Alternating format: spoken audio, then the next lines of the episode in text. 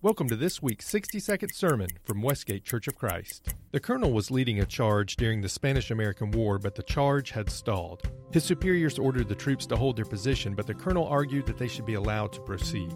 In Matthew, Jesus challenges us that whoever does not take his cross and follow me is not worthy of me.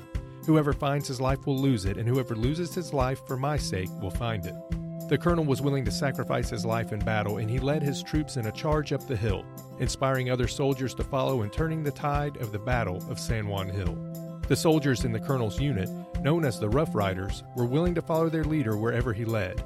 In truth, so was an entire nation, as witnessed by Colonel Theodore Roosevelt's election to the White House as president just three years after he led the charge. We as Christians serve a Savior who is willing to die for us, and we need to challenge ourselves by asking Are we giving up our lives for Christ? Don't hold back.